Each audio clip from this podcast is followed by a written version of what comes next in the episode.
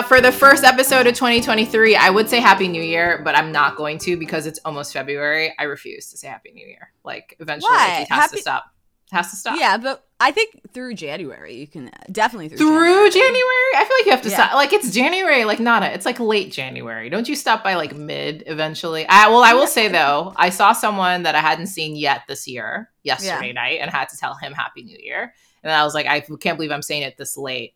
And to be fair, we have not seen the Rom Squad, you know, in 2023. Yeah, we So haven't. And no, because January is like the opening. It's like the opener of the year. So I think you have like, like- the, that whole grace period.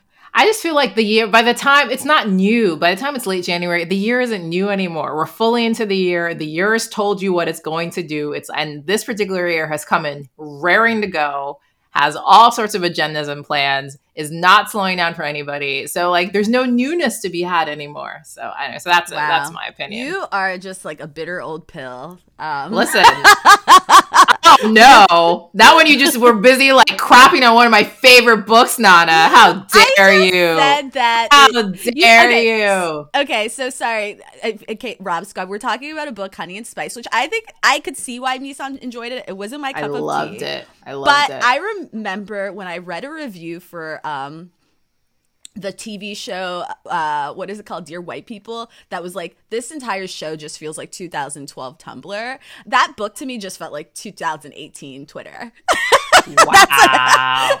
Bolu, I want if you ever listen to this podcast, I want it to be clear that her views are not my own. This is my disclaimer. I have I followed you for years. I think your I writing know, is terrible. brilliant. Um, I really enjoyed Honey and Spice.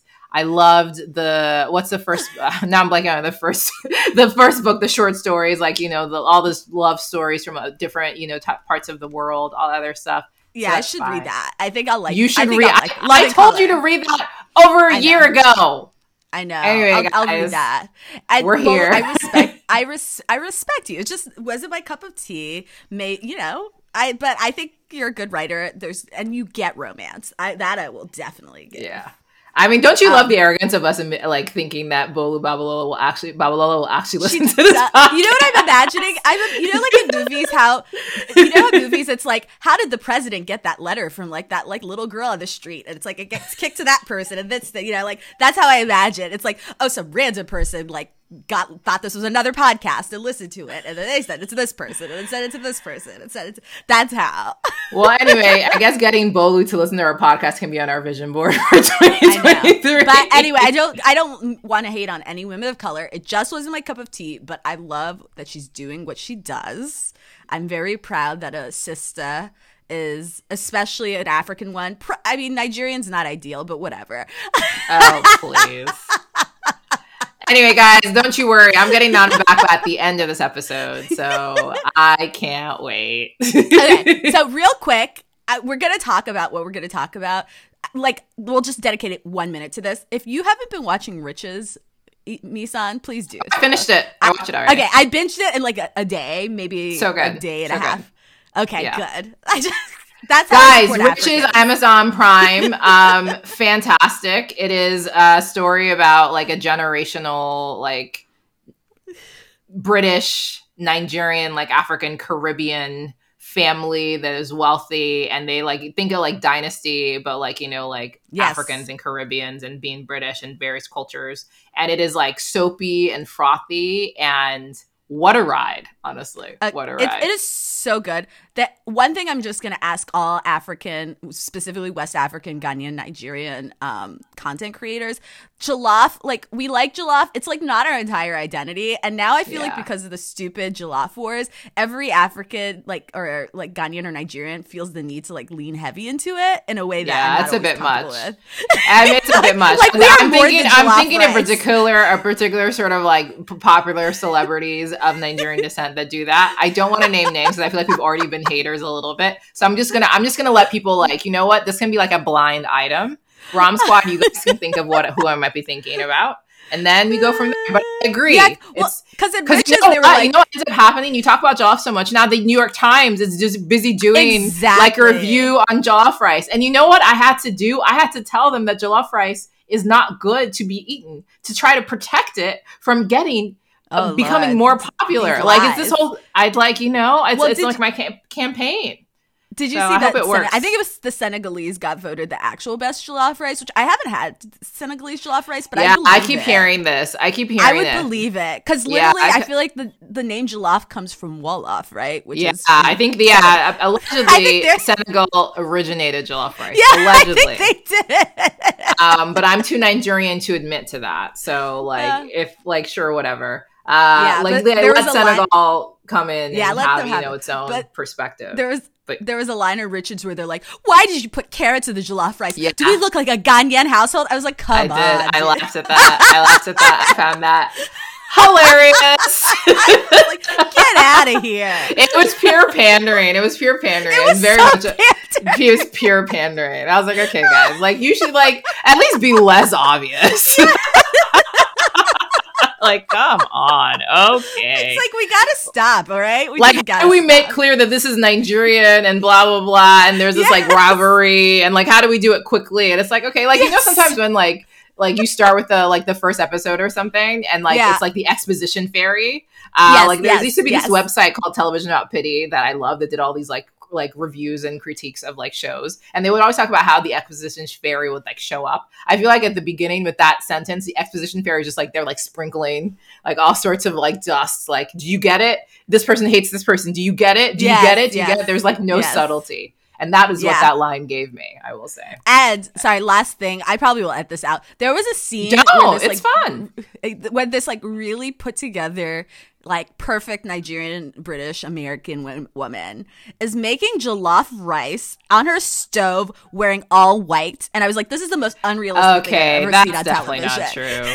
Okay, that's like, absolutely not true. Actually, even like, for, actually, I watched, little... I watched it so long ago. I actually even forgot that was a scene. I that's outrageous. So, it, like it was like in a little oh, like almost like a, a okay. You yeah, she was. It was like that. in a spaghetti pot. So like this little pot, and she like takes this dainty little bite of jollof rice. I was like, this was like this scene was like set by someone who's never made any jollof rice or anything African in your ever. And honestly, if you wanted to be realistic, if she's like this like high powered, and maybe I'm talking yeah. about myself, if she's like this high powered person that's always working all the time, she doesn't know how to make it like that. She's talking to her mom on FaceTime, yes. like some people, about how to properly make it because there are no recipes, and she's freaking out because there are no recipes. Or maybe that's just me. uh, okay, so those are my two bones to pick uh, about a show that is not romantic and has nothing to do with what we're talking about today. But it is great. You should watch it. Please watch it. also, um, we didn't say our names, but I'm Misan. oh, I'm Nana. And actually, this will like I, we can jump into our thing. This is a good segue. You want to take it away, Misan? All right. So this is our show. Hell yeah! You know, TBD on the, whether this name is changing. Nana and I go back and forth. We'll see. It might not. It might. You know, just depends on the day or the hour you talk to us. Uh, but so, but we are two friends that uh, went to college together and also went to law school who are very, very um, in tune and obsessed with romance content. So whether it's mm-hmm. a rom com, you know, romance drama, TV show, romance novels, contemporary romance, all that sort of stuff, like we're all into it. Uh, and we thought, you know, during the early days of the pandemic, that we wanted to do something where we got to have a forum to discuss romance with a critical eye. I think that, you know, in pop culture, sort of romance is sort of looked at as like, oh, frothy and not important and not interesting when we think it's like full of so many like deep stories about life and who you are as people. And also also like it's just a lot of fun. Like it's a pocket of pleasure mm-hmm. to enjoy um and discuss. And we wanted to like really like um really like sort of like delve into that as we were in the beginning days of the pandemic. And now we continue to do it like i guess you know a year and a half almost two years later. Um and yeah so that's why we do hell yeah and discuss it with you guys rom squad. And i would be remiss if i did not say that we are two badass lawyer mm-hmm. ladies of mm-hmm. West African descent. Yep. And we're American with an African do attitude. And that is Yay! Oh yeah. Oh, Misan, I am so proud of you. No notes. That was brilliant. Thank you. Thank you. We've done it long enough now. So what are we talking? Wait, I guess what are we doing first? Rom news? Yeah, we have Rom news. Do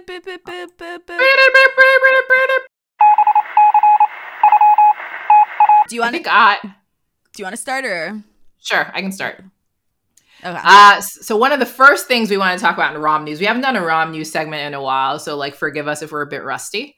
Uh, there was an article I saw, like a column written by this like um, critic, film critic Nina Metz for the Chicago Tribune. and It's all about Mhm. sort of like rom coms and sort of like do like what is almost like basically a state of the union for rom-coms like what is the, like what's happening with rom-coms today are there any new one are there any good new ones or are we sort of like having to constantly reminisce um, for the sake of like actual like quality work in the genre uh, at least for Mhm. films and it's something that Nan and I have talked a, a bit about on this podcast, and by but I mean quite a bit, because there's been sort of like there's like for a while there was like a dearth of rom coms initially, right? And then it became like there's like you know actually like we don't really see this dearth anymore. There are a lot of there's a lot of rom coms out there. They're being you know sort of like you know churned out. It seems. Um, but what's so interesting is that they're being churned out like for streaming, right, and not for theaters. Yeah. This is sort of what we talked about when we talked about Ticket to Paradise with George Clooney and Julia Roberts.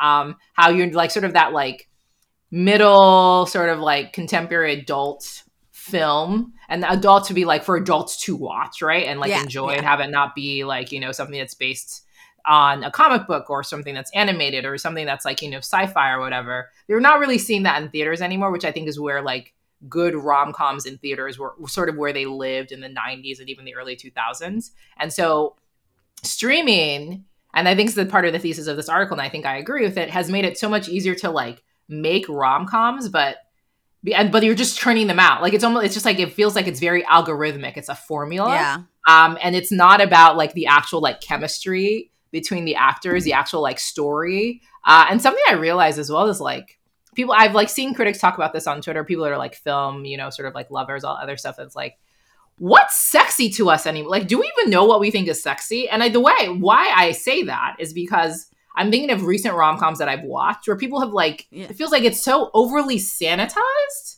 Like it's not sort of like leaning into like the banter the sexiness of it all like, Like, you what are you like- thinking of specifically? I'm thinking. just I'm can- thinking. Of, I'm thinking of "Marry Me," for example. That J Lo. Oh, um, did you watch that? Yes, I watched it. it looked terrible. I couldn't even bring myself to watch it. It- you made the right choice, Nana. I watched this now because you know what, but you know what I found interesting because "Marry Me" was based on a webtoon, right? And I really Yeah. think it's interesting where people are like trying to find like different sort of source source material, and it's not Mhm. often that like Hollywood makes something based on a webtoon. Like it's not you Yeah. like you know not a rom com, for example. And meanwhile, rom com webtoons are like doing huge business on the internet, guys. Major, great business, huge, fantastic.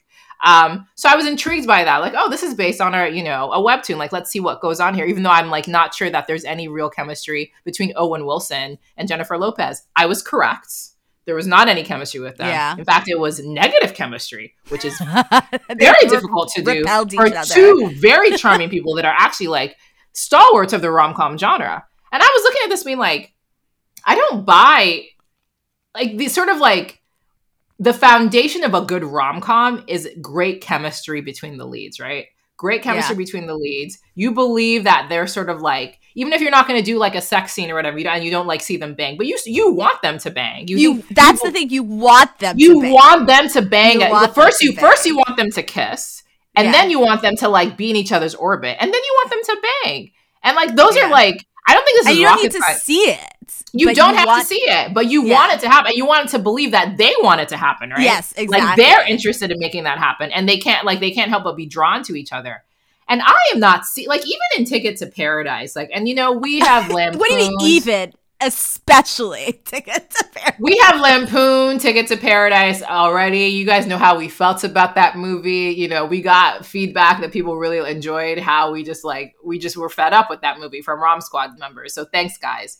But like how is it possible that Julia Roberts, Yeah. George Clooney, very talented, charming, Sexy. huge, sexy, sexy movie stars can be in a movie that's supposed to be a rom com.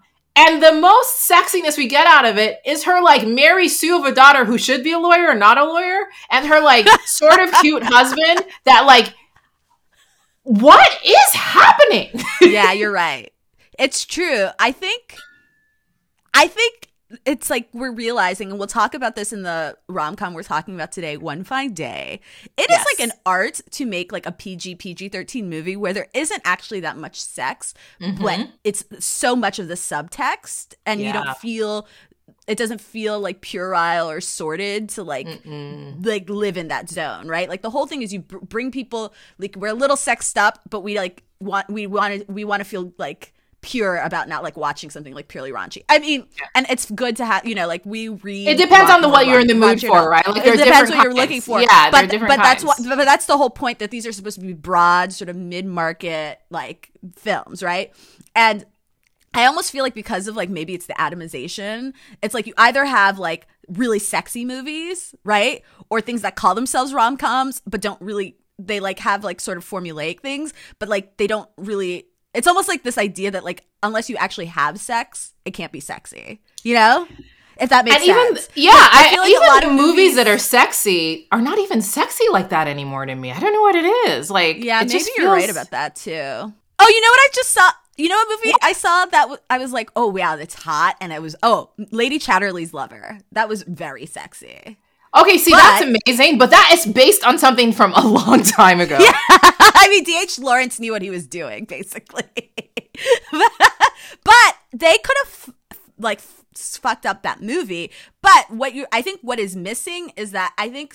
you, it's almost like this idea of like paint by numbers or algorithmic. Yeah. um, is they don't understand like this like kind of ephemeral quality of chemistry. And I think what Mm. Lady Chatterley's lover was really good. Like it could have been not that great. It could have just been smutty or could have, but it was like somehow super sexy and super romantic. And a core part of that is that the leads like were independently sexy, but also Mm. like just gave like they had such good chemistry and i think a lot of these movies that i'm kind of like met about is like they they like even like ticket to paradise. They have like good like friend chemistry but it's this thing that you're talking about is like i don't buy that they want to bang each other. You know what i No, mean? Like the actors are like not selling in these movies that they want to bang each other. And she- tv shows we've seen they've been very good at it. You know Yeah. so like, a lot of this is like transferred to tv like when i think of the past several years it's like and granted, it's a while ago, but like Crazy Ex Girlfriend or Jane the Virgin, or more recently, we talked about Love Life, or like Yeah. we've do- done a lot of TV shows um, that get the rom com formula right. But I think Yeah, but the movies are struggling. It's Yeah. like it's actually like like think about like there's no I wouldn't say there's no, but there's rare and this article talks about it. It's rare that you find like a rom-com of the past recent years of a movie like a movie, that it's like yeah. okay, this is like a like this is like huge. Like we're all obsessed with this. Like except for like to all the boys I've loved before, which is its Yeah. own sort of but like it's almost like Netflix had that and then now it keeps churning things out that's just like schlock and dreck essentially. Mhm. And it's like just like, oh, we just need to get like and, the, and you know what it is? Part of the problem, I think, because of and i'm like, oh yeah, I'm railing against streaming when it's p- part of my job, whatever. Part of the the, sh- the issue is that like the objective for why these con- the content is being made is I think is different when it's streaming, right? Because what it's a streaming platform, what these people companies care about is just getting like users on the platform and then staying, like just like encouraging like customer stickiness and Yeah. them not like you know churning out and like you know leaving and like you know um basically like like keeping their subscription as long as possible. And I think sort of like the Netflix theory at least. And I think you see a lot of uh, different, you know, um, services replicating that. Even now, the new like HBO Max, Discovery Plus, sort of whatever that service will be. It's like just getting people to sit and watch for a little bit of time. So not actually caring about how good it is. And I don't mean this to be like a blanket statement, but just based on our experiences so far, like not caring about how good it is or having to create something that like gets people to like go and watch and pay money to see it in a theater. Right? It's like, okay, I just need people to like watch this thing and like keep their Netflix subscription. So it doesn't have But to you- have all the all the all the work that goes into making it be an experience that people But you know what about. else? Which I think is like big about streaming is that people watch movies very differently in streaming, right? And so there's Mhm. always this expectation that like someone has like two or three screens at the same time, right? They're not like Mhm. su- super keyed in A or really paying good attention. point. And so really you just kind of have to hit the beats. Okay, there's a cute guy. I like look up from my phone or whatever I'm doing. Okay, I see that, you know, as opposed to like being like totally keyed in and like on that journey with them, which means you do have to pay attention to these like really subtle details, right? Mhm, um mhm. and it, like things like chemistry and things like oh in that moment when he said something this way and we'll point out these moments i almost feel like this is good to do with one fine day because one fine Yeah. day is almost like i think like a masterclass and like It it's, it's like it a very simple movie, but there's Yeah. ways that he like will like move in towards her or say something in a lower tone or growl. That, like that's that's what builds up this tension. And Yeah. if you're making films where you're expecting that your audience is like only paying half attention anyway, you're not paying attention to those details. Yeah, Do you know that's what I mean? a really good point. Yeah, that's a really good point. Yeah, so yeah, it's perfect that we're talking about One Fine Day. Uh, Yeah, 'cause, for this episode because like George Clooney. all of this, all the stuff that I'm complaining about, One Fine Day, like basically, like basically, like bats away because it like. Uh, it, it, it, it because of rewatching this for this for this podcast episode, it's like my top one of my top five rom coms now because I just really, Yeah. really enjoyed it so much. So Yeah. Um, I think we could. Uh, so we were gonna do something else for Rom News, but I think we should just do it another week. yeah, It's I think we should switch it. there. Yeah, I think it's off theme now. Yeah. Yeah, it's off theme. We've like. I'm really ready to talk about One Fine Day. If you are Misan. Let's do it. All right. Um, One Fine Day. At first sight. Do you have an at first sight with this movie, Misan? Uh, I don't really like. I watch One Fine Day like through cable, like sort of Mhm. like you know like that cut up like, like you know on TNT Yep. like USA Yep. or whatever. Like when you're just at home watching. So I've watched snippets of it. I never like. I I don't think I ever saw the full movie without commercials until watching it on Hulu. I remember being excited Okay. that it was coming on Hulu because that's where we watch it, guys. Hulu. This is not an ad for Hulu, but it's just where we watched it. Um, I remember being excited for it coming because I was like, oh, I really like, I like, I liked this movie a lot. Seeing like George Clooney and Michelle Pfeiffer, I really enjoyed it. But it wasn't like, you know, I don't. I think it's a movie that got, like I forgot about, and I don't know why. Like it shouldn't, it shouldn't have been because it's so good. Uh, but yeah, my my at first sight is just like watching it um, at home on cable. Okay. So I have very similar to you in that I think this was a movie that was always just kind of floating around on cable that I watched in pieces or, you know, and then, but I do remember maybe it was like high school or college. There was like a moment where I like loved this movie. Do you know what I mean? It's like almost mm. like what happened to you happened to me at some other point, And it was just kind of mm. solidified in my head as like rom com canon. And mm. since then, um, and I yeah, I think it probably was high school. Since then, like when it was like it was like a thing. If it was on TV, I would like try to watch it. I'd like kind of know it pretty well. I giggle at certain parts, and um, we'll talk about this. What is interesting to me is I still love it, but now as like a woman of a certain age in the time, the post I wouldn't say post Me Too, but like because there was Yeah. that much of that kind of stuff in this movie. But like Yeah. we have a more elevated consciousness around gender stuff. Mm-hmm. Um, I will say that there were parts of this movie that I was like, whoa, like you know, I I definitely felt like I was watching with new eyes, which is kind of Yeah. cool because I mean, like this isn't like a like a 16 candles thing where it's almost like unwatchable because of how like it doesn't age well it was just more like oh like i see the characters like there's more nuance here than i think i probably Yeah. originally thought you know what i mean Yeah, but um it is very but I was- ninety six in those sort of attitudes. It's- It's, sort of like this is like. yes yes These are like this is this is a movie that's built for a populace that despises Hillary Clinton, and they're not entirely Yes! sure why they do, but they do. I think that's actually the perfect way to describe, which is also a 2016 population apparently. It is all it, ooh, it was it was raging in 2016, but you know what? Misogyny sells. It does. Uh, it does. Yeah, I mean Hillary Clinton could have done been a little bit more buttoned up. I think there was a slight Clinton Tonian arrogance there, but we Yeah. don't have to. yes, I don't disagree. But if we real like we have too much to do tonight, we can't relitigate Yeah, we 2016 election. We can't. It's fine. Like when we want to do that Rom Squad, we'll let you know. Um, but uh, I, I want to jump into this because I have plans afterwards, but also because I love this movie. So, um, sh- shall I jump into the plot, or do you want to try it, Misan?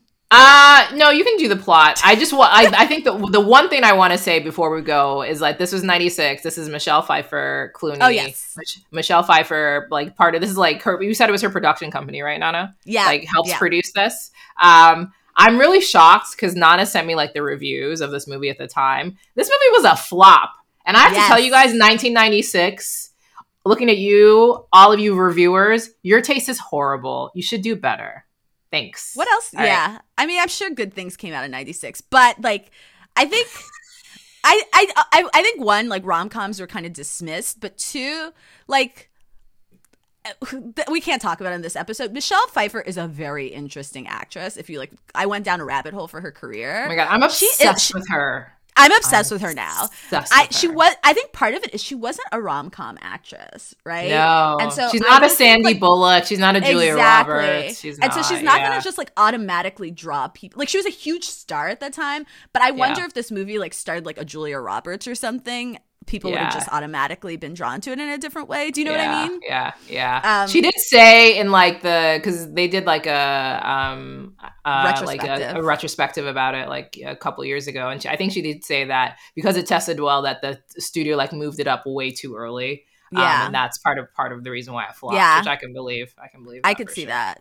Yeah. Oh, yeah. Because in the same retrospective, I think they said like basically Clooney in a very Clooney esque way, like kind of joked that Beavis and Butthead did do America or whatever. Did that? Yeah, yeah. I mean, listen, which gives you a this, sense of what 1996 was. That is a populist. Like that's what I'm saying about the taste, right? Like Beavis and Butthead had this country in a chokehold for a set decade in the 90s, and woo, do better. anyway, let's keep um, going. yeah, but a lot of the a lot of the critiques about the movie were basically like it's paint by numbers. A lot of people were like this kind of mirrors the 1950s or 30s, whatever, like these like golden age Hollywood era like slapstick kind of comedies, but mm-hmm. it like it doesn't have like a lot of people were like there's no there there, right? Um, and we can debate that. But w- what? Yeah, I know. I know. Misan disagrees, but I will say that even in the bad reviews, consistently and they were like michelle pfeiffer's great in this movie like Shine. that was always the thing they con- conceded Shine. and not everybody yeah. loved clooney some of them were like he's sexy enough he's fine but i mean like michelle pfeiffer got positive reviews for the most yeah. part because yeah. i think she just really shows her versatility like she can do comedy She's so good. She, like I love crazy. her. I'm like obsessed with her. Now. I like how like I have like d- like developed this like new sort of like n- new like found respect for her, and I can't believe that like of all like it's so funny that they're talking about paint by the numbers. If only they knew what was coming in the future. Yeah, for paint by the numbers rom coms. So if only they knew, they would have appreciated what they so had true. at the time. And another fun fact that I have to add: I can't believe mm-hmm. that this was nominated like this was nominated for an Oscar for Best Original Song. Isn't that crazy? Which song? Uh, let me find the name. The song uh, for the first time. Which oh. I think they. Oh! Yeah, oh, I think wait, it, I'm trying to remember when it plays. I think it plays at the end. Okay, it's like sorry, a Rod. Just do this really quickly. it's like Kenny Loggins, a Kenny Loggins yeah. song. Um. Uh, yeah, I know this song. Uh, okay, sure. But like of all, like this is what I'm saying. Like they didn't appreciate the movie. They didn't appreciate Michelle song. Pfeiffer's performance. But this song, they're like, you know what? Yes, you get an Oscar yeah. nomination. What a random stat. It's just interesting. I know. Um. All right. Well, I okay, let's jump in because I want to tell people why I love this movie. Okay. Go for it. So Misan, are you going to interrupt me or are you not? If you are, just give me a heads up so I can kind of. I know what I'm going to surprise you. no heads up. You know, this like we're just we're doing it live. I could tell it. We'll do it live. okay.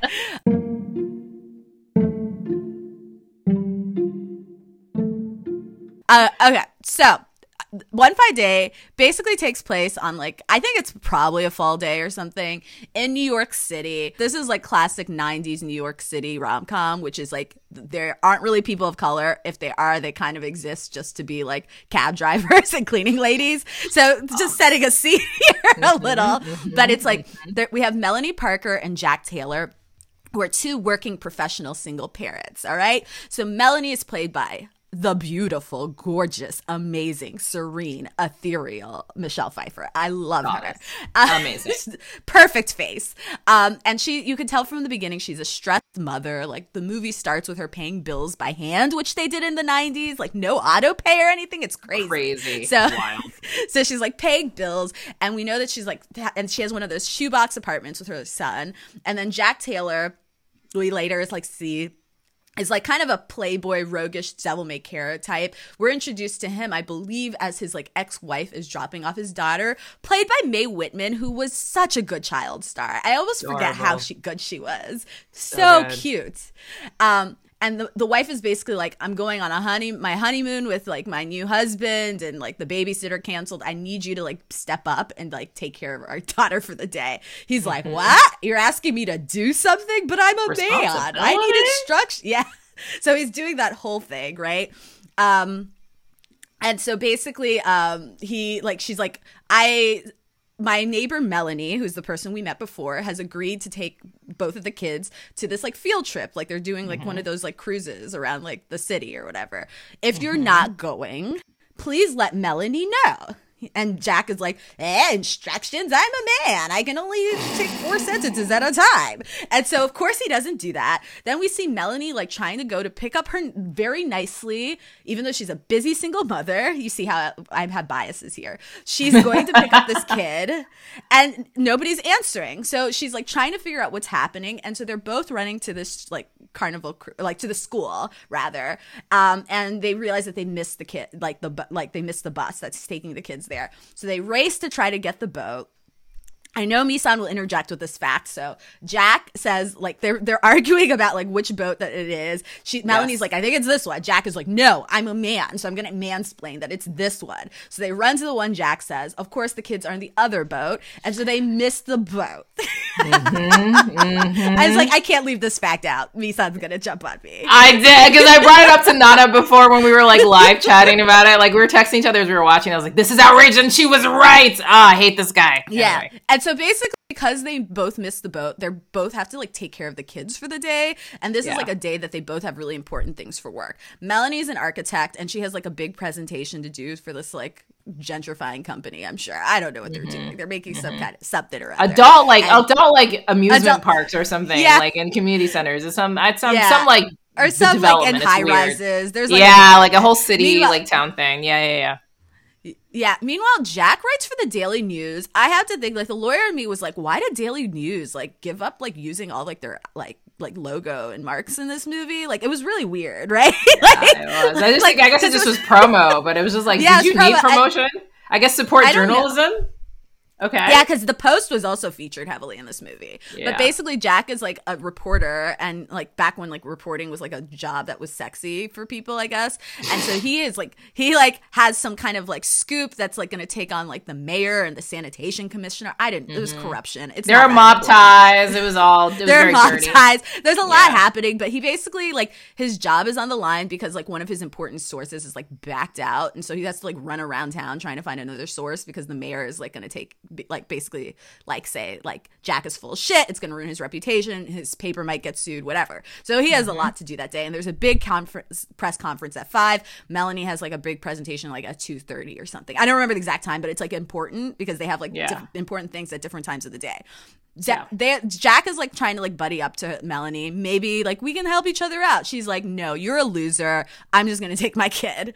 Um, but classic like you know old timey rom com fashion. Like there's like a little mis- mix up. They and it's very 96 in that they mix it like they each take the other's phone, and so they're getting the other person's calls, and so they have to like call each other to kind of keep them the other person abreast and like updates to their schedule and other things happening, right? Um, and so meanwhile, Melanie's like at work, and her son is like wreaking havoc because he's just like a like a tornado boy. Um, but we get from that scenario that like her boss is like really hostile towards children. And so she kind of has to pretend she doesn't have a kid, and it's just like very stressful for her. And to the point where, like, because like her kid like messes up her model that she's gonna use, at some point it's just too much for her. She's like, I'm gonna drop you off at this like drop in center. And meanwhile, Jack, I forgot for some reason that's less compelling, has to drop his daughter off at the drop in center too. He has to find a new source, Nana, because his sources decided that they, he will not come back and be on the record. He has to find a new source, otherwise he loses his so he has to run column, in. Yeah. and the newspaper gets sued. yeah. So so they drop the kids off at the drop-in center. Again, their paths cross, switch the phones back, but again, they're like seeing each other. The kids also start the movie off like hating each other, but by like convenience, they're like constantly kind of bumping into each other and becoming friendlier. And I think they mm-hmm. bond because for some reason they're making it seem like this is like I don't know, like 1950s, like Sicily. Like it's like such a dangerous place for these kids to be. Like I just like did that. Yeah, the kids center, the seven, like what is the seventy first Y or something? They're like, I hate exactly. it. And then they had like they were talking about was it was it PCP or something? What a yeah, they're talking drug. about I don't know. So the kids like they're like they have to yank their kids out because the kids are like talking about drugs or something. I thought that yeah. was maybe a little racially coded. I don't know, but um. But so then they're like, okay, we can't leave our kids at the center. Why don't we come up with like a plan where we kind of like do like almost like a mutual aid, like parent like sharing of responsibilities. So Jack mm-hmm. will take the kids for part of the time, Melanie will take the kids for part of the time, right? Um, yeah. and so again, like their, you know, their days are building. They have all these professional like pressures. Jack takes the kids. I think everything is relatively fine. Melanie takes the kids, loses the little girl. She gets stressed out.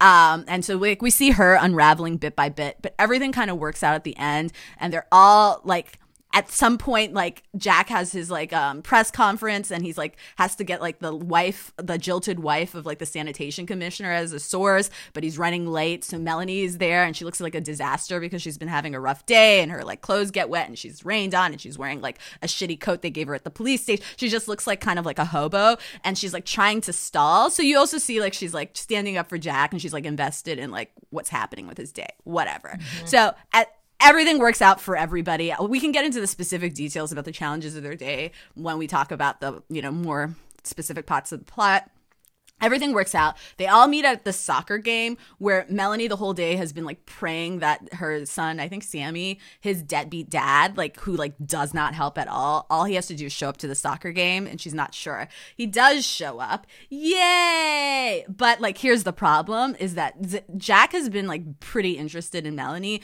but the one thing and we'll talk about this is like he feels like deeply insecure because she's a superwoman and he has a lot of bitterness. Like he has a very like man's rights, like manosphere kind of feelings. Yeah, like, you know, that's like divorced yeah. dad energy. Yeah. And so he has like, he doesn't like capable, competent women because they like make him feel insecure. One. And two, he's like very like, Sammy keeps talking about how his mom and his dad are going to get back together, and so he's like, kind of like, I don't know if I want to step on any toes here, right? And so when the the ex husband shows up, Jack kind of like pulls away a bit, you know.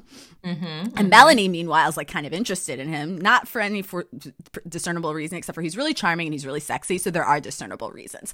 Okay, so you discern, you discern them. I know, and so she wants to like hang out with him a little more, but he's like pulling away because the deadbeat dad's there. Anyway, deadbeat dad is gonna be a deadbeat. So even though he promised to do a fishing trip with Sam, he's like gonna back out. Melanie's stressed. We get this idea that she is like the one who's constantly trying to make her husband look good to her son so that he can feel yeah. like he has a fatherly yeah, presence. and then she because she's a saint and an angel. That's right. She bears the I will it, say, right? I will say, the ex-husband is going to go rather than take his son on the fishing trip tour over the summer. Yes. He's going to go drum for Springsteen. I'm just going to say, you know, like maybe Sammy's bad vibes, you know, and maybe that's why he'd rather hang out with Springsteen than he would. That's with, uh, so rude. I have to interrupt. I have one thing. Sorry, my this is the okay. only interruption I'll have. There was this tweet about like I if I find I have to send it to you. It's become like a meme now. And the tweet was like, I can never tell if this guy was actually serious or not. He's like, why do people get mad at deadbeat dads? Have you ever thought maybe the kid had bad vibes and they didn't want to stick around? Have you ever thought about that?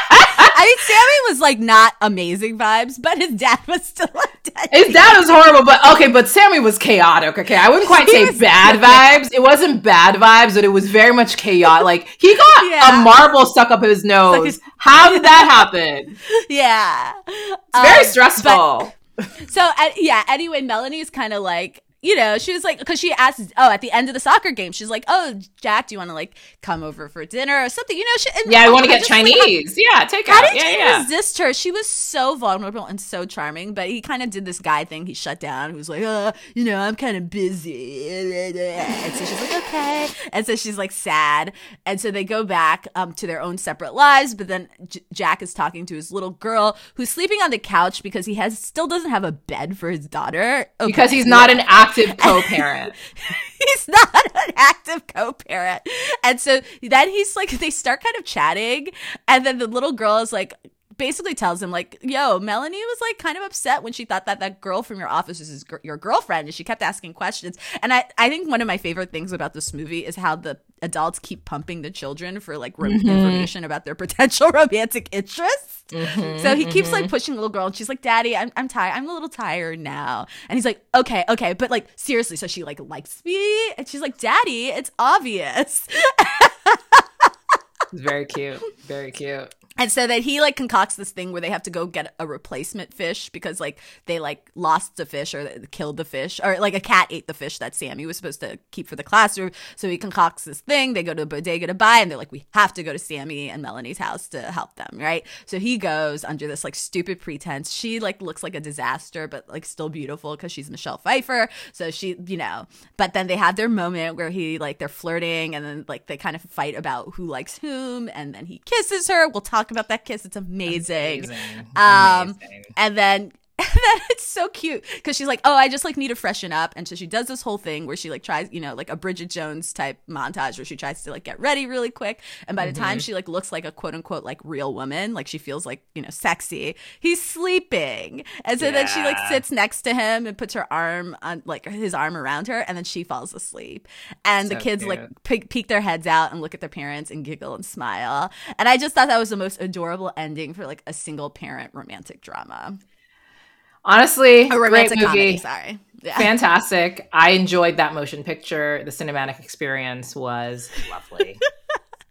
it is yeah. I think let's just jump into so like I think the f- I I the one of the first things I want to talk about is um what I think I, I, guess like we kind of mentioned the characters, right? Like, oh, yeah, we've like, already talked about them. Yeah, mostly. the one thing I will say about um Melanie is because I don't think I made it explicit. She is very much like a superwoman in that she like doesn't want to take help from like all the men. Like men are always trying to t- chat her up, and she's like they're useless. You know, she doesn't want to give Jack any responsibilities.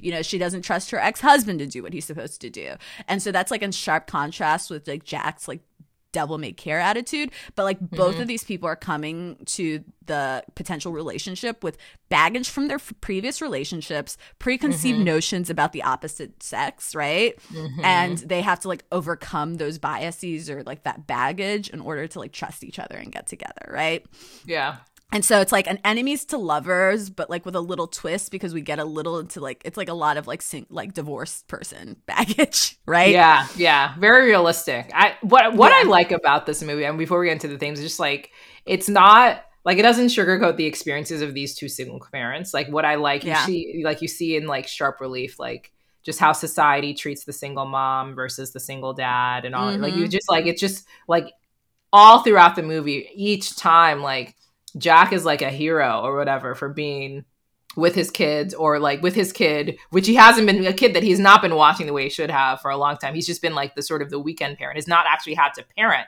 for years, it seems. Um, yeah. And then like when he's watching Sammy as well, like people are like, oh my God, like, oh, you brought your kids here. Oh, like everyone's just so impressed with him, like actually being yeah. a man and being an active or what appears to be an active father when it's not rocket science. It seems like it should be the very lowest bar. But then yeah. when you see Melanie bringing her kid, like, you know, Sammy to places or taking Sammy and Melanie around, or Sammy, what's the, uh, the younger kid's name? I'm blanking on the younger kid's name. Sammy and Maggie around. Uh, Maggie, yeah. Yeah, when she's taking Sammy and Maggie around, everyone's just sort of like judgmental, like, oh, who is this woman? Like, oh, she's bringing like she's bringing kids to this space where they shouldn't be. It's just like it's just a fascinating thing. Yeah, just a sharp contrast, and also how much of that has not changed. yeah, and also when she looks like she's struggling, like when she lost Maggie, or she just like is flustered and there's a lot going on, you can tell there's like a lot of judgment, like, oh, like yes. bad parent or mess yes. of a person towards her. Whereas yes. Jack, it's like, oh, that guy needs help, you know, because it's so hard. You know what I mean? It's yeah. like there are a lot of people swooping to help Jack or like be supportive when mm-hmm. he's like ha- like struggling with the kids. And I, I guess this can that's because this is kind of one of our themes. So like let's just kind of go into it, which is um, mm-hmm. I think so like there's a general theme in this the movie which is like can you have it all which we can talk about. Um we'll circle back to it but i think there's like this big like battle of the sexes thing happening right? Yeah. And i think that with Jack, like, I don't think this movie was intentional about it. That's the thing. Like, I remember watching this movie originally and thinking that Melanie was a bit of a pill. It was like very mm-hmm. much leaned into like the of the 90s. There's this like trope of like a control freak woman, right? Mm-hmm. Um, like, and I think it's, I do think it was like backlash to like, a lot of like you know because like there was like women's lib in the 70s and then there's like this kind of 80s like power woman thing and yeah. then i'm gonna get like really kind of dumb but like let's just go with it i'm just making shit up but let's go 92 is the year of the woman right Mm-hmm. And so there was this whole idea that like women, like there's this new age of women, like that they're entering the workforce. There was like people were talking about sexual harassment, and there's like yes, like there's like a, you know there was this idea like this idea of like breaking through glass ceilings or whatever, right? Yeah, There's almost like yeah. a resurgence of like women in the workplace. And I think culturally there was like this weird backlash where like there were yeah. always movies featuring career women who like in leaning into their career were like actually like the broken. Yeah. Yeah. They were either villainous or they were broken people. They were a mess. Yeah. They didn't have their person. And like through the movie, they had to like learn how to like quote unquote let go of control. And so we didn't mm-hmm. celebrate women for having everything together. It was almost mm-hmm. like you're like a crazy person for trying to like control everybody and like this is like a failed like this is like a doomed to fail thing like yeah, like this is a failing of yours that you need to rectify. Like this isn't yes, like this is a fundamental character flaw that you have yeah. that you should have that you have to yes. fix and remedy in order to be someone that is worthy of happiness, love. a relationship yeah, of love, yeah. of the success that you seem to claim that you like want. The fact that you are so sort of obsessed with your success is a failing in and of itself. Meanwhile, in contrast with like Jack as like this like First of all, I don't know what he has to be so bitter about. like you see, like what are what like what are you okay. bitter about? Like what are you upset yeah. about? Yeah, like he was like, like very much like you know, and I'm reading into it because like he is like this like man about town. He has his own column. He's like this like sexy like you know reporter man who like has ads on the side of the bus. Like people are charmed by him you know this whole thing. The movie opens up and it's like he like he goes through life like with his charm like and his i mean in his face because this is peak george clooney. With his charm and his face like really like doing a lot of work and he's also quite smart obviously but he doesn't have to do much but he's bitter. Like the movie opens up and he, it's like this like bachelor pad of an apartment. He doesn't even have a room for his daughter, who like is what, like six or seven at that time? That's outrageous. His ex-wife has to come and beg him. Like, honestly, find the timing is unfortunate that she's going on her honeymoon, the babysitter like canceled. The fact that he is the last resort to watch his own child and she has to like mm-hmm. beg him and he's like you know meanwhile his like home looks like a constru- like a construction zone there's like a random ladder the kid's just playing it doesn't even look safe and then he's like upset that he's being like forced to like care for your child?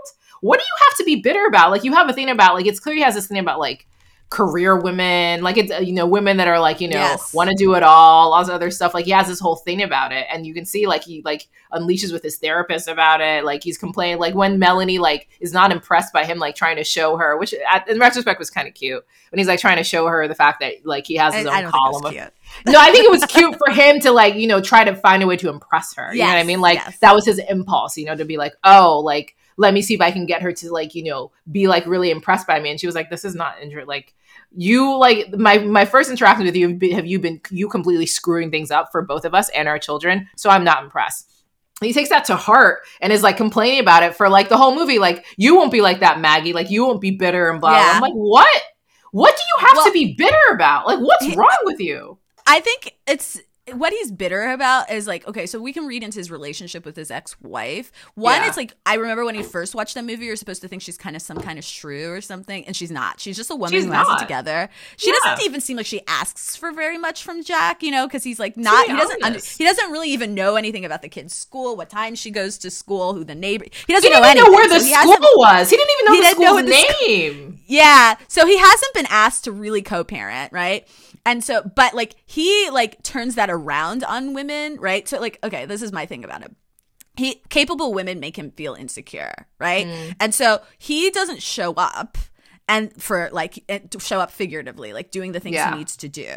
And yeah. then so uh, the women in his life life like his wife I'm gonna like assume this happened, and this is what's happening with Melanie. Do not trust him. And so they don't wait for him to figure it out. They like just do they don't themselves. wait for him to figure it out, or if they need. And this is like I I wish I could remember this term because I was listening to a podcast that talked about it. It's called tactical something or other, but it's like basically a way that, but it's also like learned helplessness, right? Like I think it yeah, it's learned helplessness. like heterosexual yeah. relationship. Men do it all the like, time. Yeah, they do. They do it all the time, and so it's like it's like then left to the woman because the guy like pretends like he doesn't understand or is like very tactfully uh, not understanding how to do things. And so it's left to It does a terrible job on purpose to, yeah that's yeah, so bad that like, you're like okay forget it. Yeah yeah yeah to lay out instructions or even if not on purpose it's like to like not engage in something and take sort of like a like ownership or you know or mm, to like mm-hmm. understand mm, and so then it's like mm. left to the partner to always like give like line by line instructions and so like the partner's like doing project management essentially right? And so this yeah. is like what's happening with a guy like Jack.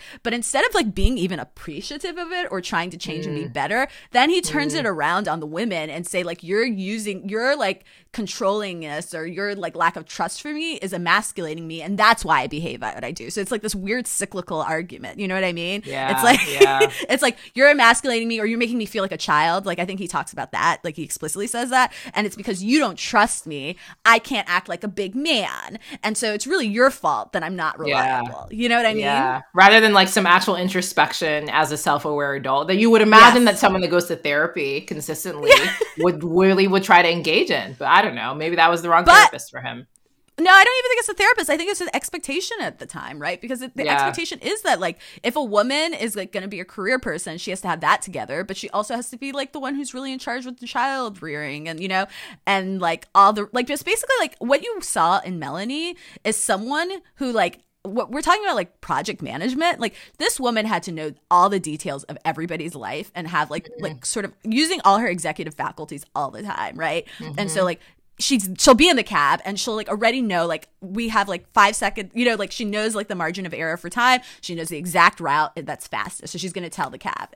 And then mm-hmm. the movie honestly the movie does portray her as like con- like control freak because of something like it that right? It does yeah. Or or like at, there's like one point in the movie where like Melanie's like really desperate, so she like needs Jack to take care of both of the kids, right? And mm-hmm. he's like, "Oh, but I have to like you know do something like like I have to like call Elaine whatever Lieberman or like I have to do that, you know." And she's like, yeah. "Well, you're well, your um your press conference is at five. What if you?"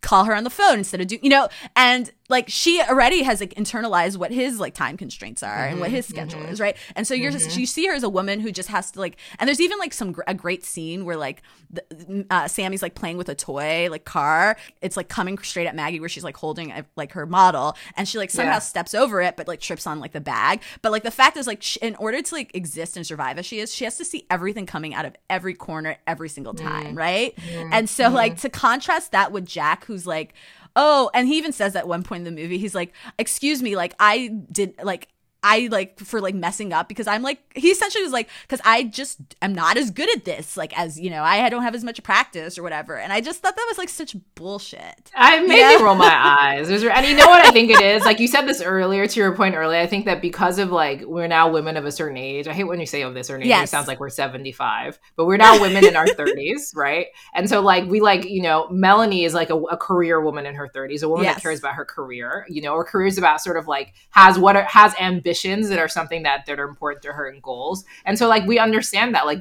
building and creating our own lives and like, you know, having partners that are part of it or, you know, like trying to figure out like trying to figure that out ourselves. Like now we understand like all that it requires yes. and entails to actually yes. do that, to be like to your point, having to sort of like constantly operate at that level of executive function to do this, to do this, to think of this, to think of that, to think of that, think of that. Like now we understand it completely in a way that we couldn't when we were watching it when we were much younger. Yeah. And so like yeah. all of his excuses, it's just like this is bullshit. Like yeah. honestly, like it's n- none of it holds water. I don't buy none it. It's not believable. It's not credible. Like whatever. Yeah. Yeah, and and then I think like and I this is going back to the theme of like I think the movie posits like, can any single parent kind of have it all, or is a parent right? Like, yeah. because they're they're constantly like each character has to like co- constantly negotiate sacrifices that they have to make to their career in real time yeah. versus yeah. like seeing or taking care of their children. And to be fair, Jack has some like very real ones. I yeah, just think that does. there's like not as yeah. much hostility towards him. He has like a little bit more wiggle room, right? Yeah. And like but like one of the scenes that really strikes me, and this felt like it was like written by like a '90s career woman because it just feels like so like like it's I don't know, very realistic. But like there's like a scene where like obviously like melanie's boss is hostile about, about having kids in the office so she has to pretend like her son is not her son which is like sucks right mm-hmm. and then she somehow like manages to like unrealistically run and like cross town uptown downtown do all this shit to get yeah. this like amazing um presentation model. Yeah. model. yeah the model and then she does this amazing presentation and then they're like this is great we want to hire you can you go for drinks afterwards this is like the yeah. classic thing that you know and, yeah. and like Mary, she she like has a responsibility to take her kid to soccer but and this is drinks is like shouldn't be work right this is like extracurricular but in yeah. order to like make it in the like the career world you have to also have like engage in the social way and she's mm-hmm. afraid that if she brings up that she has like parental responsibilities it's going to be a ding against her right so she like mm-hmm. has to do it all she has like she and jack are negotiating going to the like, the bar it's the 21 club which is like it's all these like new it was so funny that it was the 21 club i haven't been to the 21 club in years that was yeah. hilarious i was like oh i know that but place.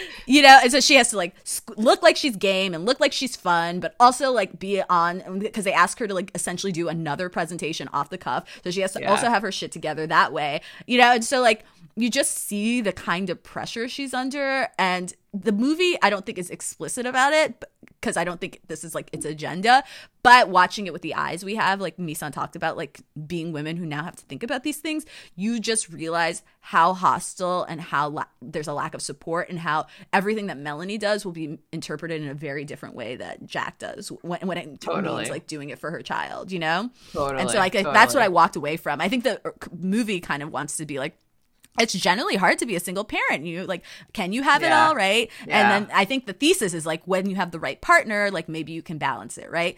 But yeah. I think what I saw through the movie was like, whoa, like there is such a disproportionate amount of work and labor, oftentimes mm. invisible, put on women, especially mm. working mothers, right? Like that's like the takeaway I had from the totally, movie. Totally, yeah, yeah, I see that. I see that.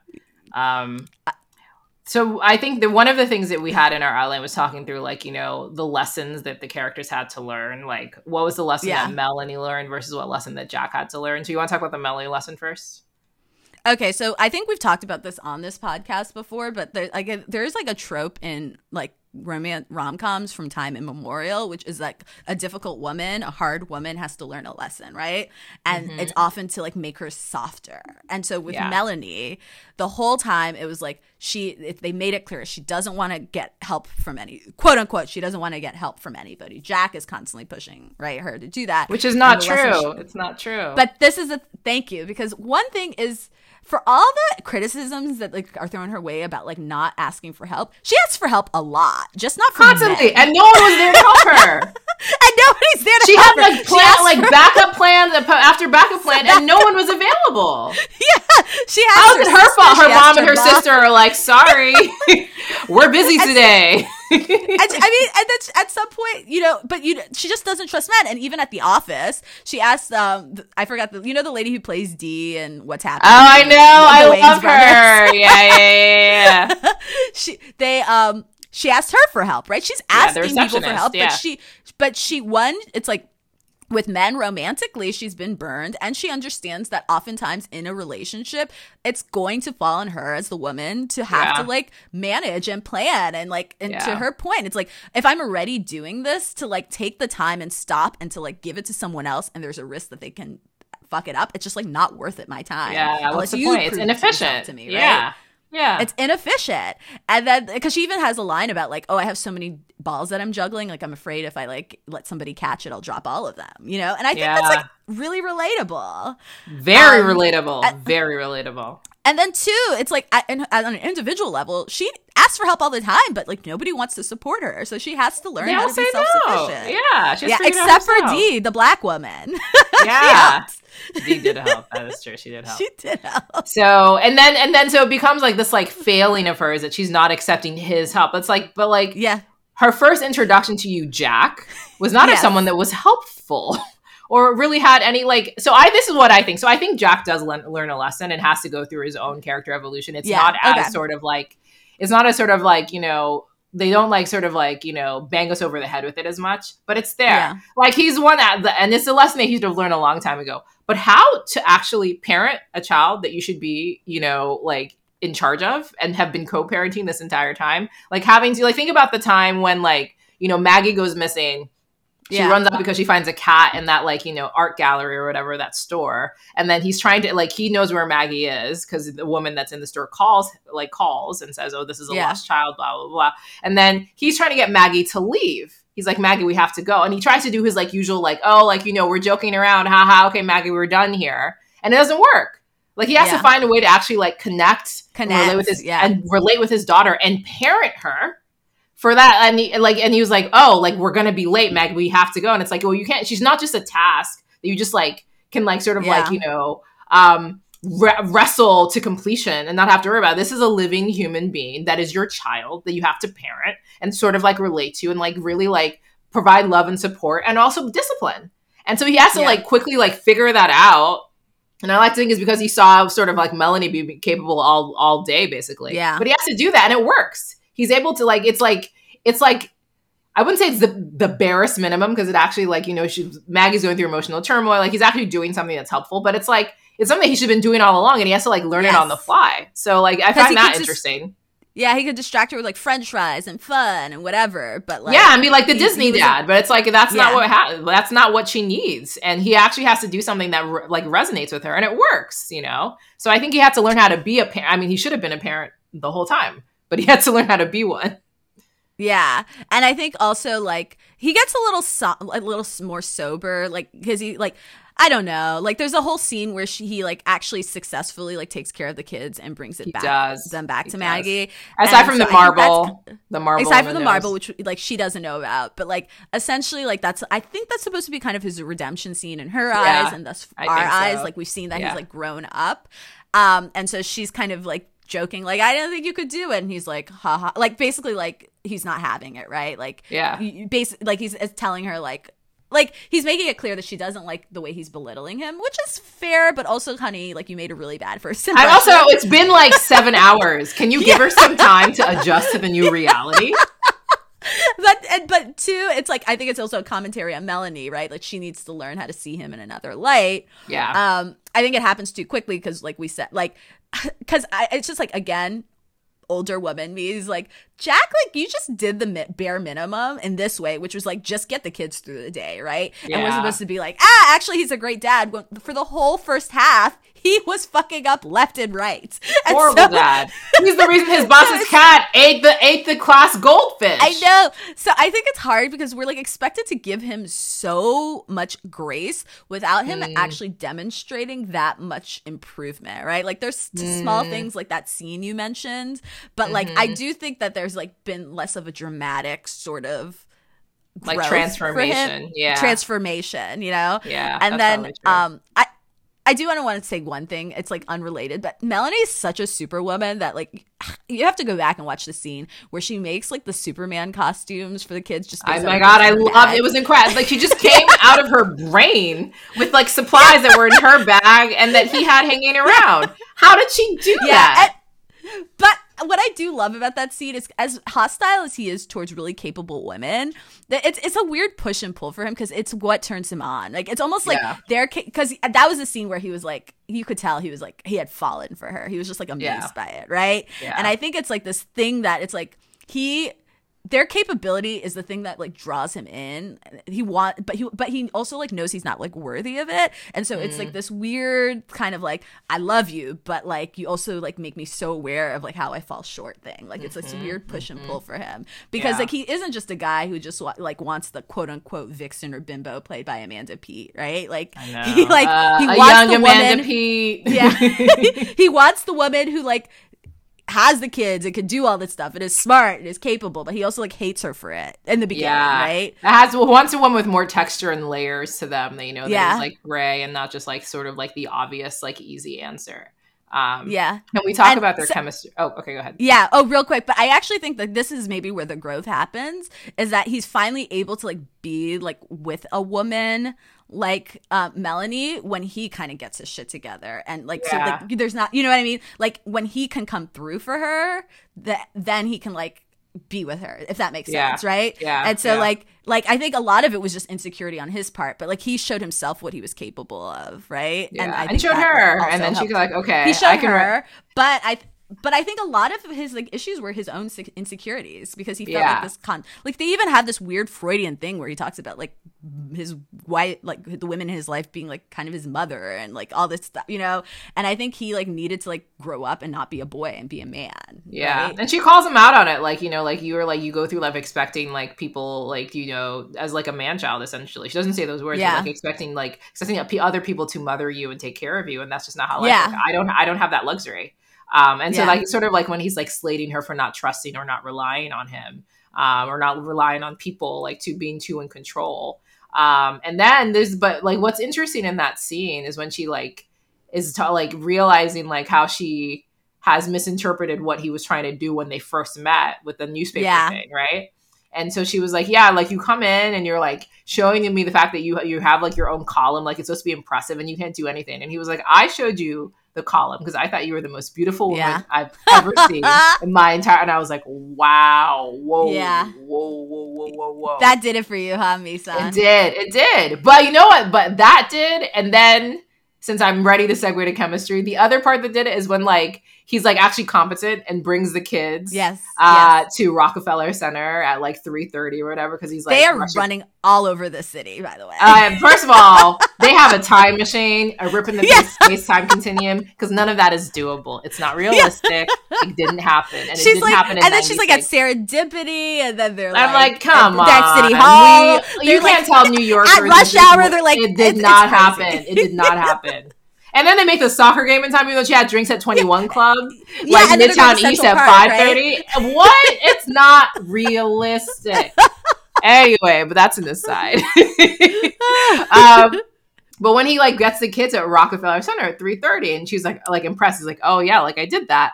And then like there's this like sort of like banter Oh, where God. he's he's talking about, and you he was like, "Oh, all right, I'll see you later," and she's like, "Oh, I you I know you probably forgot my name." And then I can like yes. Nana, I rewound this like twice. I kid you not. George Clooney like tilts his head and Yes. just like walks up to her. As the first of all, how do you even like? How do you even conceive that this is the he saunters? You're right, he saunters. Yeah. the actual saunter. definition of a saunter. He saunters, and then his voice gets low, Yeah. and I don't, and he's of like husky. husky, like se- like Yeah. sexy. And he's it's like, there's a little bit of a growl, right? Yeah, like it's like okay, like uh, maybe I'm trying to make then- you think of what it would be like if we were banging like right now. Like, yes. should And then he like, also I is like kind of wearing ha- that like. Oh, keep going, keep going. No, go ahead. He was wearing what? Oh, he's like wearing that oversized coat, and he like has his hands in his pocket, Yeah. and then he kind was, of like swaggering, and then he like gets so close to her face, and even Melanie's like, like Melanie doesn't even know what to do with herself. Like she's like, there's like, it's almost like no one man should have all that power. Like at that point, like it's like, Yeah, what is yeah. this? Like it's not fair for you him to be able to like wield it. Um, and he was like, of course I know your name, and Melanie's like, Ooh. Well, doesn't he say? And of course, I know your name, Mel, or something like that. yeah, of course I know like- your name, Mel or Mel or something, something like that to make yeah. it clear or something like that. And I was like, listen, Oh God. talk about Oh. doing it for me. I was like, you know what? That is sex for me. I. I was like watching, Like, going- drawing like, back to our point about- off right now because I just- exactly. what like going back to our point about like what is sexy, like what is chemistry, like what is it that you know in this movie where they do not kiss. Spoiler alert until the last few minutes of this movie, and Michelle Pfeiffer and George Clooney are pe-.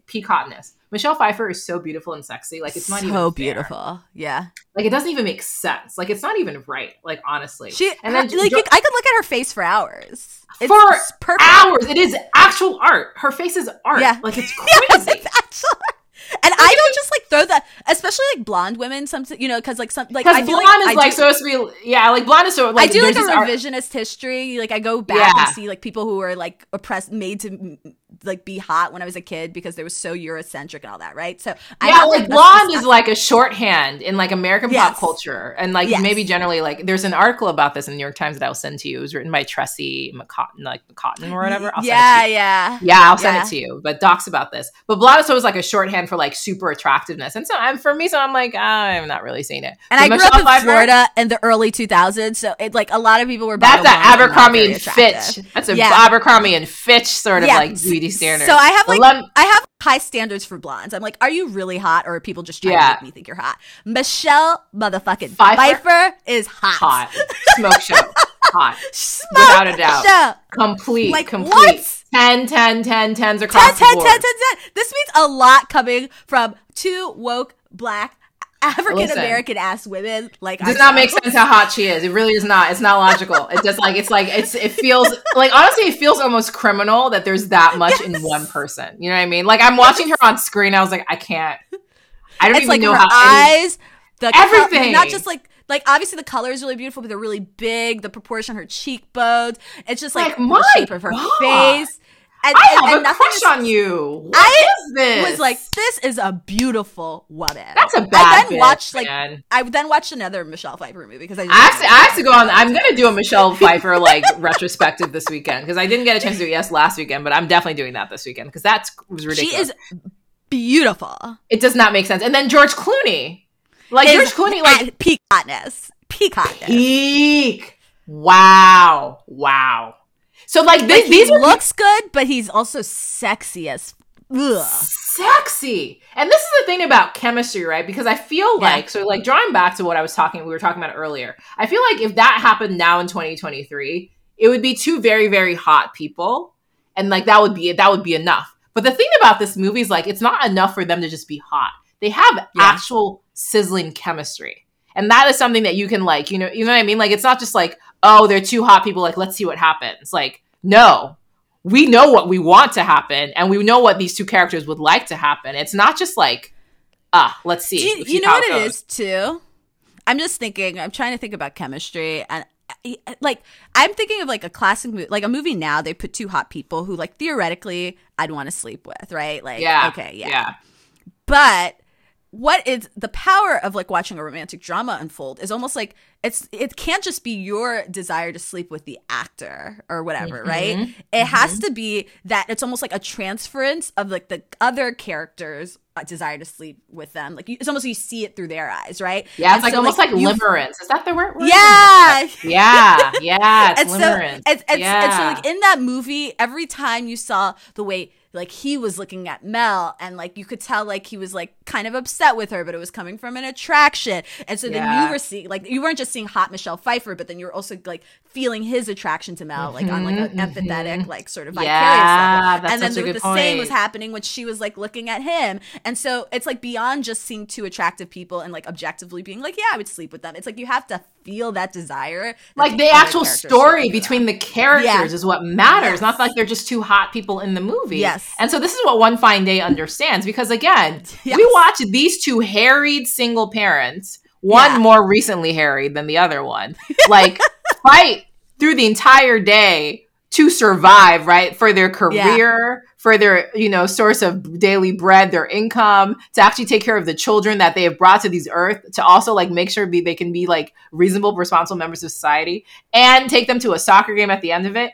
None of that should be sexy. Like none of that should be Mhm. something on its like face as a premise that we're like, oh, okay, this makes sense for this to be a rom com setting with the meet cute where they hate each other and blah blah blah. But we are enthralled the entire movie. And Why? to your Go ahead. Oh, what is because I think I read somewhere I forgot like I think George Clooney had like a really busy schedule or something, so they're not Yeah. even on screen together that much. A right? lot? No, like when you think about much. it, Not that much. It's just like, but it's like they're both so individually sexy. The few moments they're together, they sizzle, and then like, and this is like what really struck me when I was younger. It was like on the George Clooney hotness side, is like you're just seeing like a hot man play with children, which is like Yeah, such a that always does. for like yeah, straight women. well. Yeah, that well. Grind the So you're ovaries. seeing him, Grind the ovaries. and, and so you're seeing all the things about him that Melanie's gonna love. And then you're just seeing a like Melanie being like hot and capable and like all the things that he'll love, even if though it's on a different screen. But we get what the other the other characters' values are. So it's like even when they're not on screen together, we get to see them doing the thing that you know would make Mm. the other character really hot for them. You know, and so like it's just building and it's building and it's building, and you're like waiting for them to be on the same screen. like you buy that And- these characters are into each other like you buy Yeah, that, that this is something that, like that this is something that is the beginning of some like a like an actual love story that Yeah. Has all of these different parts and layers and intricacies right but you buy that you you know and buy it's not it. like completely like you know i don't care what the reviewers are saying in 96 I bought it hook, line, and sinker. I it made a lot it. of sense to me completely. And a lot of that also, to your point, is down to like the underlying chemistry, but also the actual foundation of like a good story, right? Like it's like I feel like sometimes what we miss in rom coms today is the story is weak, limited. I don't even know what the right words to use for it, but it's not like the source material is not great. And so maybe that's part of the issue as well. You know what it is? It feels like external contrivances, but like I, I and I don't know because this is like an art, and so we we're trying to distill it into ways I haven't thought deeply about. But I think Yeah. like what good romances do for me is I am so in them. I was like, this is a believe. This is a situation that I believe I would fall in love in. This is like something that would mm. happen that would make me feel like I would believe that I fall in love with someone because of that. Mm-hmm, Wh- And I mm-hmm. just think like a lot of these like like we didn't take a movie that I didn't like that much, but even though you did, which was like what was the fate about fate or whatever, right? Yeah, yeah, yeah. And I was like, nothing about what is happening here would make me fall any more in love. and you're not wrong, person. and you weren't wrong about You that. Like it didn't make You know? it's not like the, And- the characters did not make any logical choices the entire yeah, movie. like I just think a lot of the crappy rom coms don't get it. They're just like, oh, X happens and then X happens and then they're just like in love and just like, And no. the Like, they need to, yeah, you need to be seeing new dimensions to the other person Yeah. that are attractive or desirable to you. Yeah, yeah, I agree. And that last kiss where they're like inching, but not quite, Oh, their lips God. aren't quite touching it, and they just, I'm like, first of all, how did you? And there's a lot of husky talking, a lot of husky talking. Oh my god, the close husky talking. yes, yes. Oh my god, it Oh just was. It was, so, and then it, like what I also like is like the kids are still very much central to the story, right? Like they're still Yeah. part of it, even as they get together and like fall. Like the kids are still part of like you know you can see that this being a blended family. Something I forgot to Yes. I forgot to put in the outline. Do you think they stay together? Ooh. Ah. Mm. I just don't know if Jack is going to get it together enough for Melanie. Honestly, like I think they, I think they're going to have really good sex. I think it's going to be exciting for a while. I think he's just going to continue to mess up. I know it depends how much patience she'll have for it, right? Yeah, That's and then it. and then the th- problem is that then he's gonna mess up, and then she's gonna be on him to like do things the right way, and then he's gonna throw back at her and be like, "This is just like what women women be womening, and they like make men feel less women be shopping. They Yeah, be women be sh- shopping. like that's kind of how I see it playing. Like I just don't think they could have gotten over their crap that quickly, and I think Jack is still kind of steeped in this like masculine learned helplessness. Helplessness, like I just don't feel like he fully learned his lesson. That No. like, I mean, to like, be I- fair, it was Yeah. a day, right? It was a like, day. It was, it was a day. In fairness, so Yeah. I will say that there. Look at me being optimistic. I will say that there's probably a foundation. Like it would be dependent. Like this is what I think. I think that her mother and her sister would be like, "Oh my god, you found a man after Yeah. being like single all this time, and it's this guy." You better hold on to him with both hands, right? Her mother and sister will do that, right? So that would be in Yeah. her ear. And some she'll listen to it, maybe she won't listen to it. Like, but sometimes she'll just be tired and she just wants help, right? Like someone Yeah. that shows to be reliable. And Jack, I think for her will at least try or attempt to try in ways that he didn't seem to try with his ex-wife because because Uh-huh. this is you know this Melanie that he like you know like this is something that he like something that he's intrigued by. So I think he will try. How long he does he does to like the actual hard work of trying, I don't know. It's a good question. You know what it is? Okay, sorry, I'm being pessimistic. This is the problem. I love this movie. I think it's sexy, but I think the gender like politics are so problematic. I can't get over that and to think they're happy. Is that I think if Jack actually the problem is he still saw Melanie as the problem in a lot of Yeah. ways. And I think uh, until he if he had it and he kind of was like, "Oh, wow, this woman is like really uptight because she has to be." Like I just never got this mo- moment that he got like, Mm. "Oh, like she like like he got that she was competent and was like impressive, but I don't think he got that like her like controlling naggish nature actually came by like pure necessity. Like if I was Yeah. convinced that he got that, then I'd be like they could be together. But Yeah, because he fair. doesn't get that and it's like posed as her fault, she's gonna like constantly be trying and like be like, okay, well I need to be looser, but then as she's being looser, nothing's getting done because Jack isn't really getting it right. And I think there's gonna be a lot of fighting, and then he's gonna be like, women are the worst. Horrible. Like I could see them still- getting married. I- they definitely get married. I don't know. I I, see a divorce. I think they definitely get married. I think it's rocky, but I don't know that they I get think it's divorced. rocky.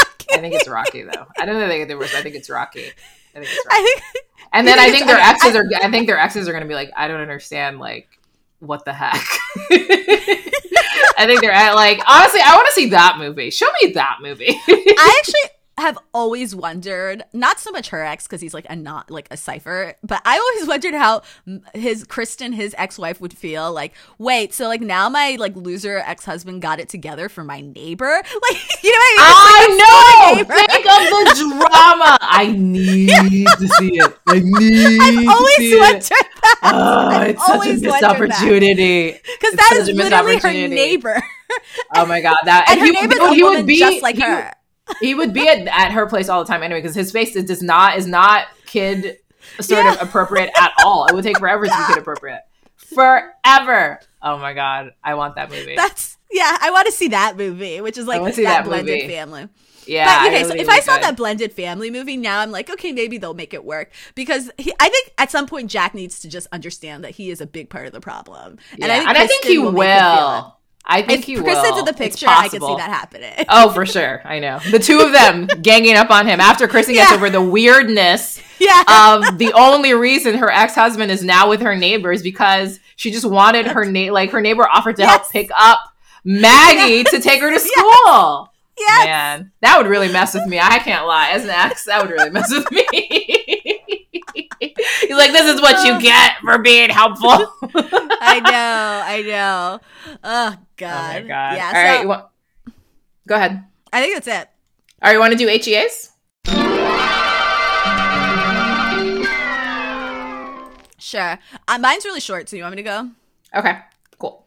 Um, so the movie or the show, uh, the book. Sorry, I'm like can't talk right now. It's called The No Show by Beth Leary or Beth O'Leary, and the reason why it's going to be really short is because anything I'd really say is a spoiler. Spoiler, but yeah. it's essentially about we follow like three women who are like going on the date with a man and he like doesn't show up on the date we learn through the book which isn't a spoiler because i read the synopsis that it's like the same man but like we're just kind of trying to navigate each woman's relationship with this man who's like kind of flaky and detached and unavailable Mm-hmm. I will. I can't say too much beyond that. I really liked it. I know Misan doesn't love it. I hated just it. thought- Hated I thought it. It was real, I thought it was really good at weaving three seemingly pretty separate stories together.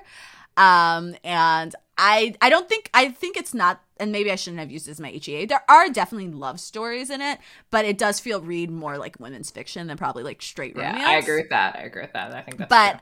I just thought that like the way like I thought like craft wise the way Beth O'Leary was able to tell all these stories was really good. And then also like one of the women, I think her name's like Meredith or something, is like a tree surgeon, which is random. But she like I did know. clearly did a lot of research on tree surgery. So I just Yeah. appreciated that You respect too. that commitment to like you know the craft as a writer yourself. I Yeah, understand. and so the, the and the three women are very different. Like that was one critique. One of my friends who read the book was like, I don't see how like all three of these women could have been with this man because it's like I agree one with is that. like Siobhan, who's kind of like a really prissy, put together, like label whore, like like um what you might call it. Um, what are those people called? Like life coach, but she like Yeah. loves labels. I remember that. yeah, Um, but she like, was a life coach. and Yeah, then- that was her actual job. Yeah, yeah, and she's like really bristly and just kind of like what like classic like move rom com villain, right? Like woman who has Yeah. it all but like can't accept love. And then two is like um like a really quiet kind I think her name's Jane and she's like very like keeps to herself and shy and she has like a lot of issues that I think are pretty interesting that the book gets into and then there's like Meredith who's like one of the boys and she's a tree surgeon and so it's kind of interesting like how all these women have this like have fallen in love with the same guy but I like like exploring sort of their insecurities in the relationships and how they like respond to that and just kind of seeing how those develop but I can't say anymore because there's some big twists I didn't finish this book because I hated it. Um, but Mm. I got, Mm. you know, I got like 57% of the way through. And then I got so frustrated. I read to the end to get to the spoilers. And I was like, I'm so glad I'm, and then I, that's when I was like, I'm never finishing this book. I hate this book. So that is my opinion on the no show, but that's not what you guys Yeah. are asking Well, me. I My- liked it and so did Goodreads so mm. I know, but Goodreads sometimes is wrong. Sometimes look at the race for Goodreads. I'm like, you guys, I don't, you know what? We're not the, I'm not this, we're not the same target audience. Uh, so okay, I have two HEAs. Um, one is a shorter, but I couldn't pick um, of the both of them. So one is a short, a shorter story. It's only like 110 pages. It's mm-hmm. called mm. "The Wedding Bait," um, and it is about. It's like an older couple, so they're in their 50s, right? And basically, mm-hmm. the whole premise is is this woman, um, uh, Tove Nielsen, is like a like su- successful political consultant. Her daughter's getting married, and she has an ex husband who's like horrible and not like a he is not a, a present or responsible parent or father, and he keeps getting married each like successfully to women that are much younger than him. And the, his latest wife, number six, is really close mm. in age to his daughter only a couple years older uh, than his wow. daughter. And he's RSVP'd yes to the wedding, even though he's like not, like he's usually not present at all. And, you know, Tove is like wanting to like he's usually like he's single she's not partnered and she was planning on going to the wedding without anyone but her like ex-husband is trying to like rub in his her face that like oh she still can't find someone after she left him you know blah blah blah he's like a gaslighter he's a cheater he's manipulative so like mm. she ends up wanting to rub it in his face enter this guy who used to be um, an escort. He's a retired escort. His name is Patrick Mercer, also in his 50s, super like total like stone cold fox. She like he does like sort of like limited engagement to people that want help. Like he's left that world and now is like, you know, um, a nonprofit sort of like consultant for helping people like raise money, fundraising basically. And mm-hmm. so he mm-hmm. does this limited engagement and decides she hires him to be her date and her partner to this wedding. And then, you know, you can imagine what ensues. It's yeah. a very cute like love story that I really like. So that's Fool Me. Uh, no, that's The Wedding Bait by Adele Black, Adele Buck. It's like 99 uh-huh. cents, very short read. The other book oh. that I really, really loved that I want to talk about is called, it's not a perfect book, it's flawed, but I just like was so compelled as I read, like, I found it so compelling as I read it this week. It's called Fool Me Once by Ashley Winstead. Um, it's basically this the uh, the protagonist is this woman Lee Stone who's like you know comms director at a women's run electric car company. It's like kind of like Tesla but better. Um, and she like is also like so she's really like like put together as in in her professional life. In her like personal life, she's like a total like train wreck. She's always drinking. Like she has like a huge drinking problem. She's like sleeping out with as many guys as she wants to. Basically, she's like doesn't believe in real love essentially. And part of what is her checkered past is why she doesn't believe in love is that her dad cheated on her mom, so she just doesn't trust men. And then she has this perfect boyfriend she met in grad school, that Ben that she was like obsessed with. Then she became convinced he was cheating on her, so she cheated on him. Um, and Wait. yeah. I know. It's not like it's not like it's like she's like a mess. She's like a complete mess. Ben comes back, you know, they're like back to like help basically like sort of shepherd this like huge bill in Texas. This is all set in Austin essentially. And you just see the two of them like banter and like interact with each other. He's like basically her rival and this like, you know, he's yeah. coming to work for like a governor that the the uh, uh, company is like working with to sponsor this bill to get, you know, this electric car uh, bill sort of run through Texas, the Texas Senate, Texas legislature. And it was just such like I like just their banter, the way they interacted with her, the whole story. It just was, it was great. Like it's probably one of my, like it came out last year, but it's like it's probably one of my, it's gonna be one of my top ten reads of this year. I'm pretty sure, uh, just wow. because of how, even with its flaws, like it's not perfect. But I think what I really liked about it is that it's just like, I like sometimes some of these books, like you read like contemporary romance novels, and it's like all of these, it's like a certain type of woman, right? But she's not messy. Like she's not like someone that's like like she's not the bad guy you know she's not like someone that's yeah. like flawed and like done something that's horrible you would think that you can never sort of like you know fix or remedy she's she has done like a big a big screw up like she like actively like ran him out of town now he's back essentially and what happens as the sparks fly and go through and like I just like it because usually it's like sort of like that sort of redemption is what you see for men in stories. Yeah, but it's completely true. different here, and I like really liked it. So "Fool Me Once" you, by Ashley Winstead. It's so funny though. As you were talking about it, I was like, oh, like I don't always like. For me, it doesn't always really work when you have like kind of messy, terrible um, protagonists, like um, f- female protagonists in these like romances.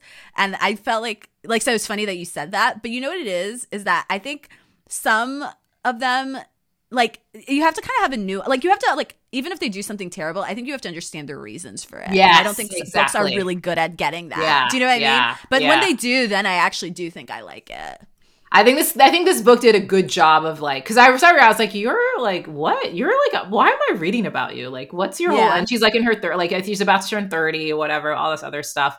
Um but I like I really understood her. Like her life has been sort of like um marked by these like four major heartbreaks she's had with the and it's just all of them have been like you know cheating has like featured in each and every one of them. Yeah. And it's just so interesting to sort of learn how that like has like shaped her worldview and how she thinks about herself and the world and relationships and everything. And then to see how that sort of like has to evolve when her ex like shows up back in town five years later after their big dramatic like chaos mm. chaotic okay. like world ending breakup. So yeah. I might read that one. Yeah let me know what you think. I'll be curious to see what your thoughts are uh yeah. all right. Is that all we got nana? I think that is all we have. All right. Until next time guys. Bye. Bye.